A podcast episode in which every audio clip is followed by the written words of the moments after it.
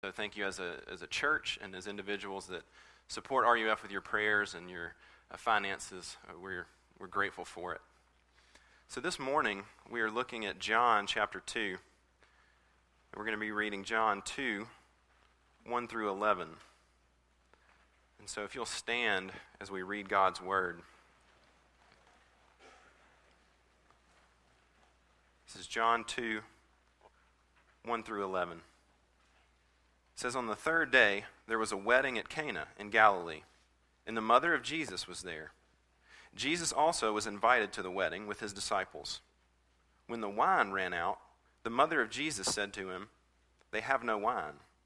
And Jesus said to her, Woman, what does this have to do with me? My hour has not yet come. His mother said to the servants, Do whatever he tells you. Now there, were, now there were six stone water jars there for the Jewish rites of purification, each holding 20 or 30 gallons. Jesus said to the servants, Fill the jars with water. And they filled them up to the brim. And he said to them, Now draw some out and take it to the master of the feast. So they took it. When the master of the feast tasted the water, now become wine, and did not know where it came from, though the servants who had drawn the water knew, the master of the feast called the bridegroom and said to him, Everyone serves the good wine first, and when people have drunk freely, then the poor wine. But you have kept the good wine until now. This, the first of his signs, Jesus did at Cana in Galilee, and manifested his glory, and his disciples believed in him. The grass withers and the flowers fade away, but the word of God stands forever. The word of the Lord. You can be seated. And let me pray for us as we begin to look further into God's Word. Heavenly Father, we pray again because we need you, that you, by your Holy Spirit, would, would teach us this, this Word, that you would open it up to us, that you would illuminate it so that we might understand, so that we might believe. Uh, we pray that you would that you would do good to us in that way even now, and we ask it in Jesus' name, amen. Try to move this thing. All right. All right, as we begin, I want you to think about can I move this? Is that going to mess up? Nobody's answering. Can I move that? Okay. I want you to think about, as we begin, the best party that you've ever been to. I want you to kind of take yourself back there. The best party that you've ever been to in your whole life. And I've been I've been to some pretty good parties, and it came down to two. And I'm going to go with the one that was not from 11th grade when my friend's parents were out of town, just for obvious reasons. But one of my, uh, the number one party that I've ever been to uh, that sort of stands above the rest, uh, it was basically the weekend of parties that surrounded one of my, a good friend of mine's wedding. You know, the rehearsal dinner, the wedding day brunch, the reception, the whole bit. Um, and it was, it was incredible it was just, it was amazing. Uh, we got to, uh, there were, I guess just to put it bluntly, there were some famous people there. There was a famous actress. Uh, there were a couple of CEOs of, of some of the biggest corporations in the country. Um, there were the best food. We had great music. Uh, tons of my friends were there. It was just a lot of fun. Uh, we also drank uh, same day beer, which is beer that was made on that day, which is apparently in the beer world a big deal. And I can tell you that it tastes exactly like beer. but we had the best of everything. Had the best, the best food, best drink, all those sorts of things. And as you think about the best party you've ever been to, I want you to think about why you enjoyed it so much. It's because I would assume it's because you have those things. Your friends are there. It's a time where you, you put your cares down and you just have fun. It's a time when, I think you could sum it up like this it's a time when you just feel alive. And the reason that we enjoy that so much is because really that's what you and I are built for. We're built for that. We're built to experience life.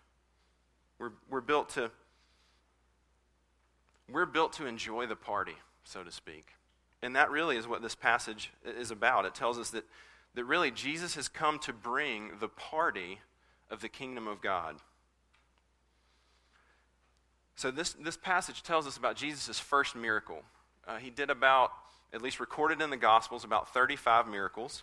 And John picks out seven of them, and he refers to them as signs.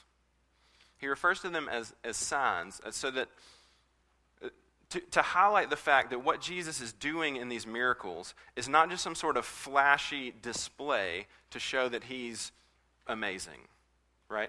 But it's more than that. It's actually a, it's a sign of something else. It's a pointer to who Jesus is and what he's come to do. It's a pointer to a deeper, bigger spiritual reality. And that's what's going on even, even here in this passage as he turns water into wine. Uh, it's ultimately pointing to the fact that Jesus is the Messiah and that he's the one, he's the hero, like we've talked about in sermons past, He's the one that's come from God to save his people and to bring the, the richness, the reality, the fullness of the kingdom of God. And so in this passage, we see that Jesus is the Messiah that's come to bring the party. And I want to look at that in three ways. Basically, we're going to look at three, three switches that happen in this passage. Three things that switch places, so to speak.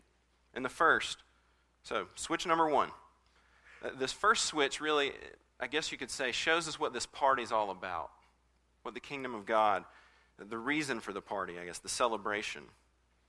All right, so let's rehearse the story real quick. So Jesus and his disciples get invited to this wedding, and uh, his mother's there also. And so they go. And so at some point during the party, during the, the wedding, which could last up to a week long, the wine runs out. And so now we're going to talk a little bit more about this later, but weddings were a much bigger, as big of a deal as weddings are now, they were a bigger deal then. And for the wine to run out was a big problem. So basically, this party is about to just nosedive. Right? The record has just scratched, and things are about to get seriously awkward. And so Mary goes to Jesus, and she says, They have no wine.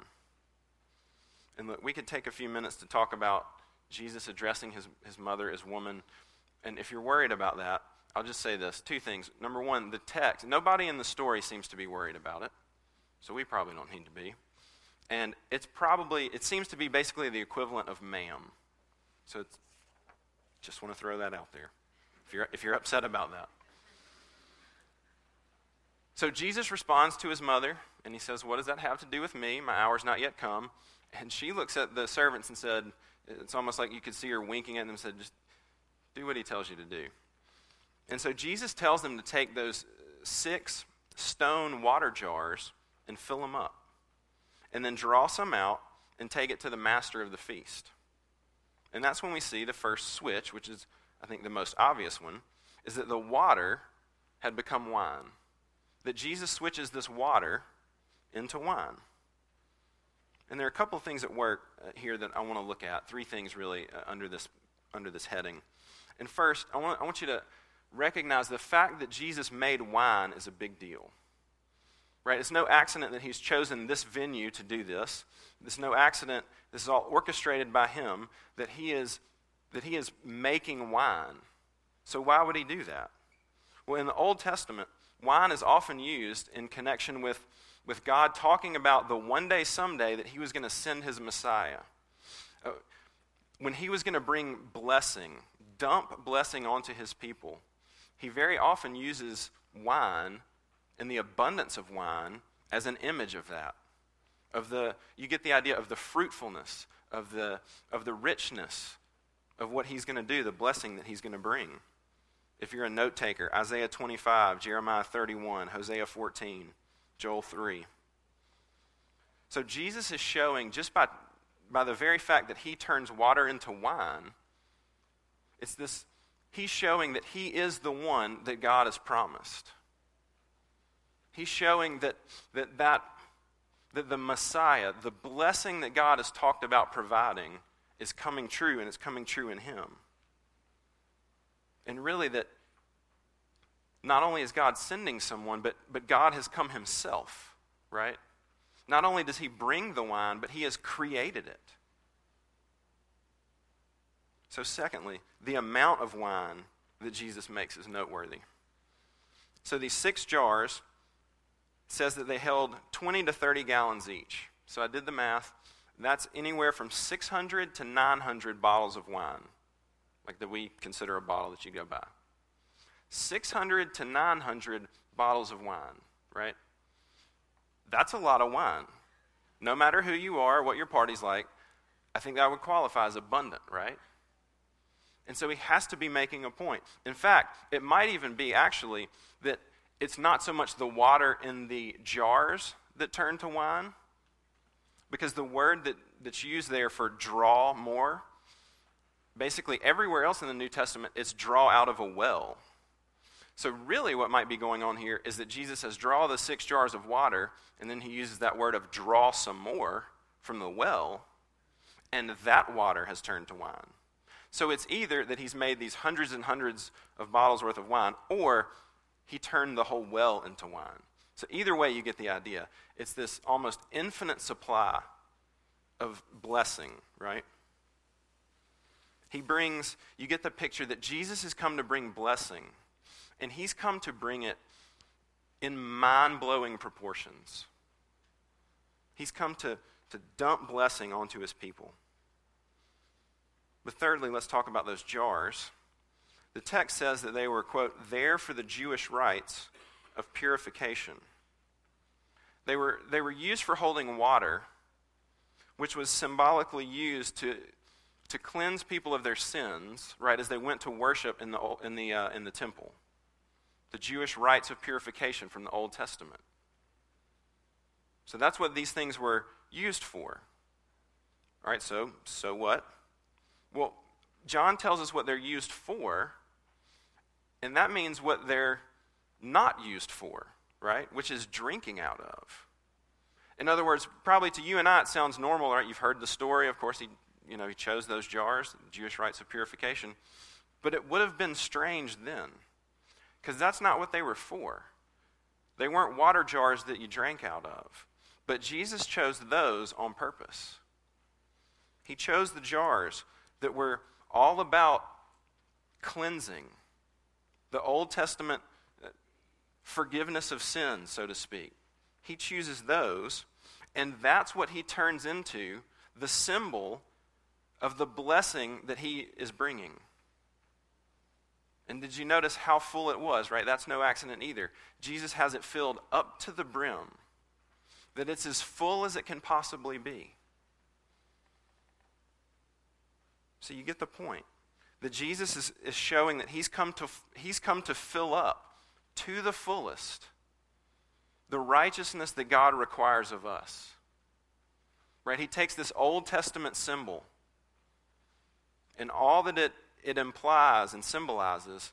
And he's showing that I've come to fill that up myself to the fullest and to bring you blessing right there where you need it.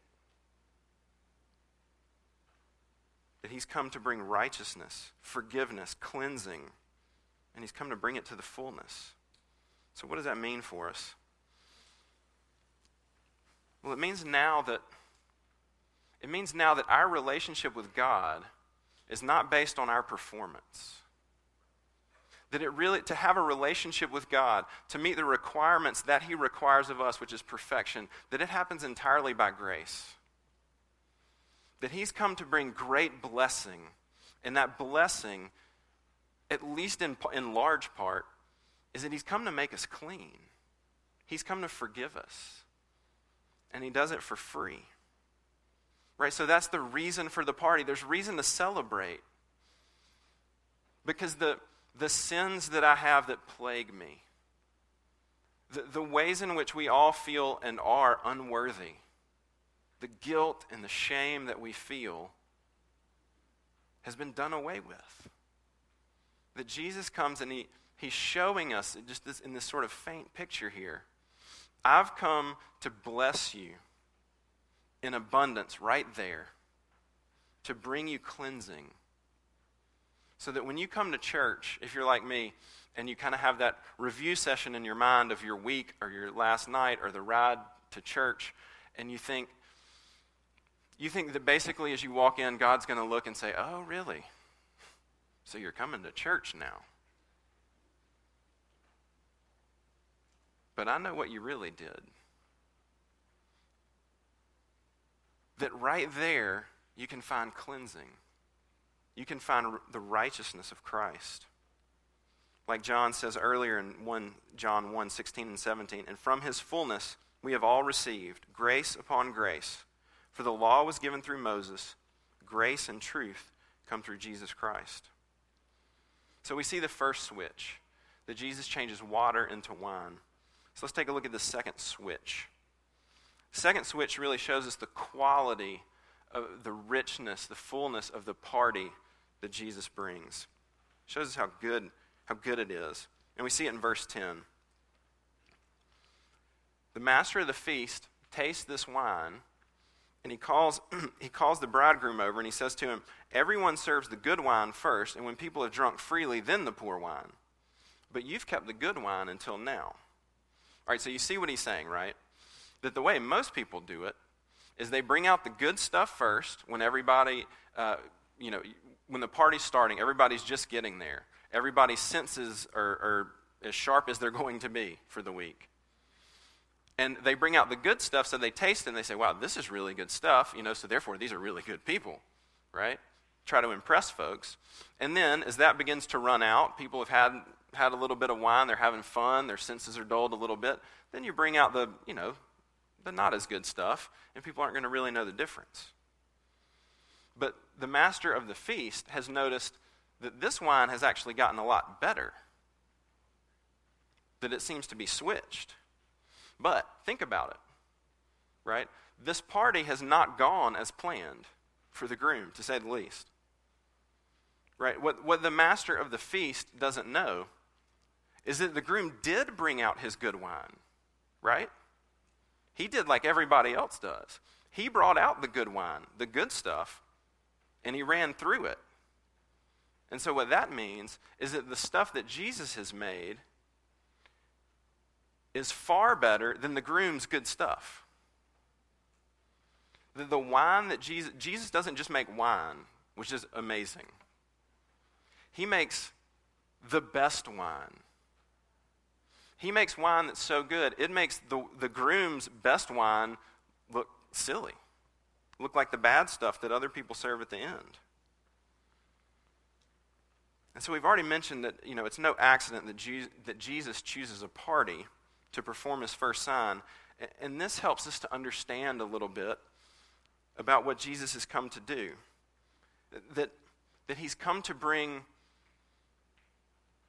that the life, the party, so to speak, that he's come to bring is full of joy, it's full of excitement, it's rich, it's full. Because he doesn't just save this party from dying out, which would have been very gracious, but he takes this party to new heights. He doesn't just put it back where it was, he makes it take off. And really, what it's showing us is that what Jesus provides for his people is the best. It's the best. Uh, the year, give you an illustration, the year after, I think it was the year after I graduated from college, I can't tell the school anymore. So in Mississippi and Kentucky, this, you know, I'd tell the school and nobody, nobody really worry about it, but it's a Texas school, so I don't want to hear about it after the sermon. So I'm not going to tell the school. But Amy's brother went to work uh, as an intern in Texas, and so I went to visit him. And we, he took me to a football game of the local college there big university. And we went to a tailgate. And so we went to a tailgate, and basically I paid like $3, and I got a George Foreman burger and some baked beans and some Lay's chips and a Coke. And as we're standing there, you know, tailgating, one of his friends comes up to me, the guy that's sort of hosting this, and he comes up and he's excited about it and he says, Pretty great tailgate, huh? And I lied to him and said yes. And if you don't if, if you're not getting this illustration already, then then you're one of these people. But and so he, we chat for a second. He walks off, and Amy's brother says, without us discussing anything, he says, "Man, thanks for doing that." Because he gets it. Now, why does he get it? Because he and I and Amy, we went to Ole Miss. We went to Ole Miss, which is not known for a lot of stuff, not a lot of good stuff. But one thing it's known for, and most known for, is its social scene. Right? That's what's king at Ole Miss. Uh, the, the unofficial and maybe official motto of Ole Miss is we may not win every game, but we've never lost a party. All right, and the pinnacle, the pinnacle of the social scene in Oxford is what we call the Grove. And the Grove is exactly that a grove of trees, grass and trees in the middle of campus where everybody tailgates during game day. So 50,000 plus people packing. There'll be, there might even be that many people during the game in the Grove. And look, it's unbelievable. So you have thousands of people walking around, most of them in their Sunday best tents everywhere, tents that are outfitted, no kidding, chandeliers, DirecTV hookups, so you can watch the game because it's better to watch it there than in the stadium. The best food you can find, the best drink. It's all free. Everybody shares. You just walk around, take what you want. You just, it just is free. You got a lot of, uh, you know, everyone's really polite, just a lot of syrupy sweetness, at least on the surface, right? It is amazing.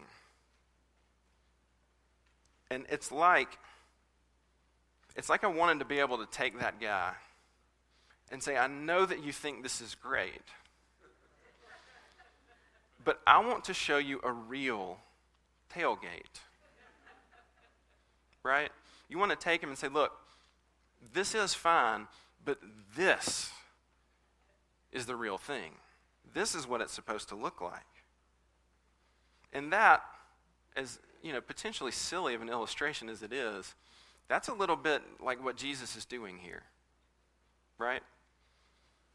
He comes and he brings a taste of what real life, he brings a taste of, of the fullness of the kingdom of God. Right? He, he basically says, Look, I've come to bring. I've come to bring a, a richness and a depth to life like you've never dreamed of. Right? You're, you're, you're, the height of your imagination is the $3 George Foreman thing. I've come to bring something that, that would blow your mind. So, what does that mean for us? A few applications. One, I think it specifically points to the quality of the righteousness that Jesus brings to his people. Right? The very, the, the very blessing that he provides, right? Symbolized by the wine. So, what, what that means is that Jesus, that the righteousness that Jesus gives us is not just okay, it's not just good, it's the very righteousness of the sinless Son of God himself. So that, it, that if you're a believer, God doesn't just look at you and say, like, eh, okay. He doesn't just look at you and, and, and tolerate you, but He looks at you and He treats you as if you have what you do, because He's credited to you, the righteousness of Jesus Christ, who was so righteous that when He touched people, it healed them. Right? It means that you don't just get forgiven and brought to neutral but that in the eyes of God, you are perfect.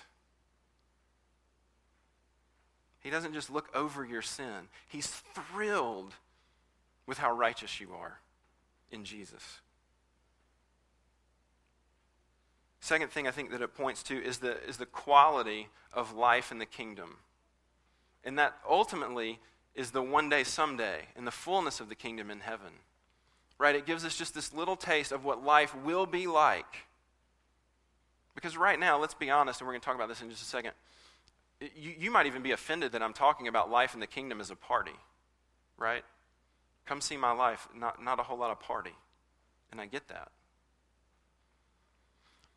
But uh, this gives us a little taste of what it will be like one day in the new heavens and the new earth, where, there, where it will just be pleasure, where there will be no more fear, no more death, no more sadness, no more pain, no more crying, no more evil, no more desire to sin, no more bad stuff. It'll be the fullness, the richness of the kingdom. But we also do get a sense, we get at least a taste of that in this life. And again, not that not that coming to Jesus and being a Christian means that life's a big party, come join. Because it's it's not. It's filled with sorrow, like our Savior. It's filled with difficulty. But at the same time, there is an undercurrent or a base level of richness there that's unparalleled right? That the kingdom of God, life in the kingdom, even here in this, in this sinful, sin filled earth and in our sinful bodies, there's a sense in which the life he brings has a richness that no other can offer. It has a depth. To, to, to be in right relationship with God, to know that He looks at you and smiles, to know that your life actually matters.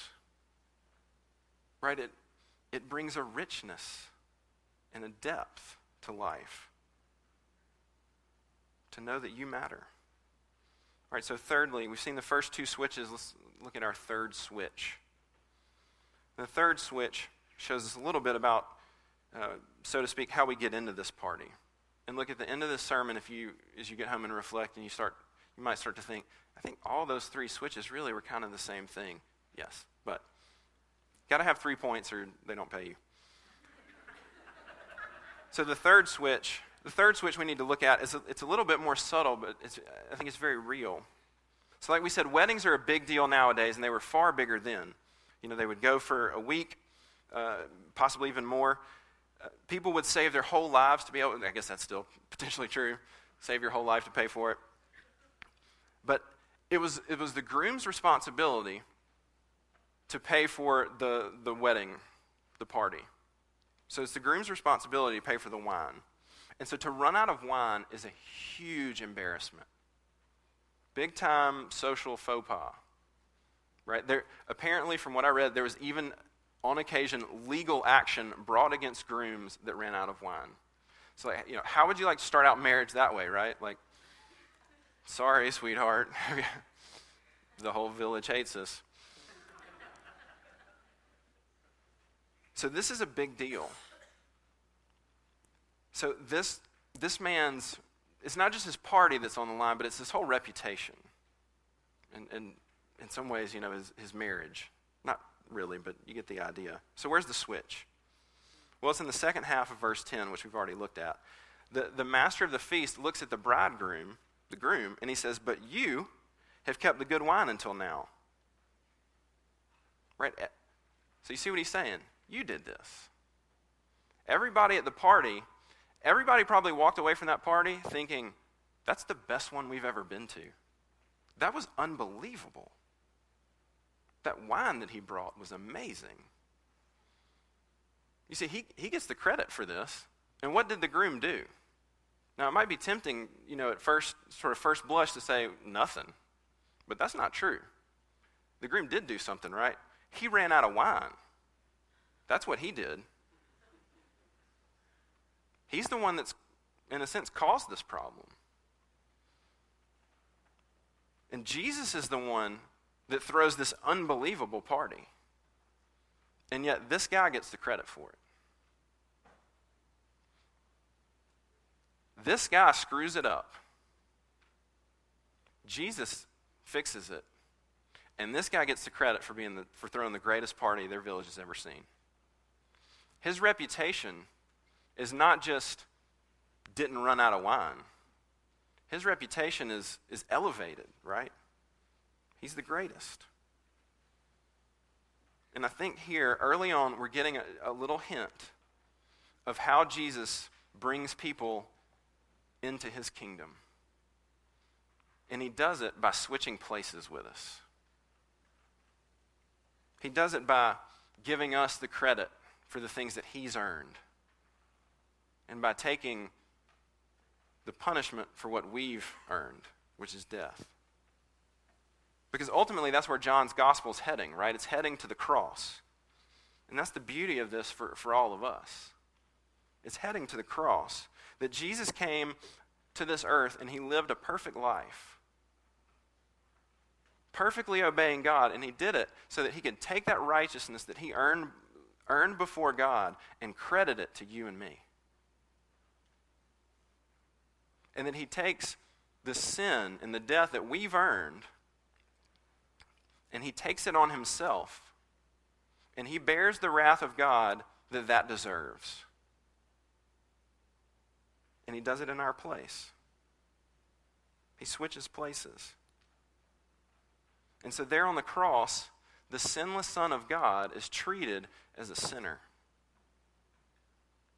And he bears the full wrath of God. Right? Think about the fact that, that Jesus, this is awesome. Think about the fact that Jesus, who made 900 bottles of wine just by saying it, that he goes to the cross and he hangs on the cross, and one of the things he says is what? I thirst. Think about that. That the Jesus who can make wine flow like a river goes to a cross and is, in one sense, dying of thirst. Why? Because he's taken your place. He's taken your place. Because the cross is the great switch. And we get the good stuff for free, so to speak. And let me end with this thought. Why does he do that? Why would Jesus come and switch places with us? Because he didn't have to. And the answer, very simply yet beautifully, is because he loves you. He comes and switches places with you, with me, and offers to switch places with you. If you're not, if you're, if you're here and you're not a believer, he offers this to you because he loves you. Now, how do I know that? Do I know that just because that's what preachers say? No. Because this is not Jesus' last wedding. This is not the last wedding that John talks about. You see, John really almost bookends everything that he writes about Jesus with weddings. We see the first one here in John, what, John 2. He writes John's gospel, and, but he also is the author of Revelation. And at the very end of Revelation, John tells us about another wedding.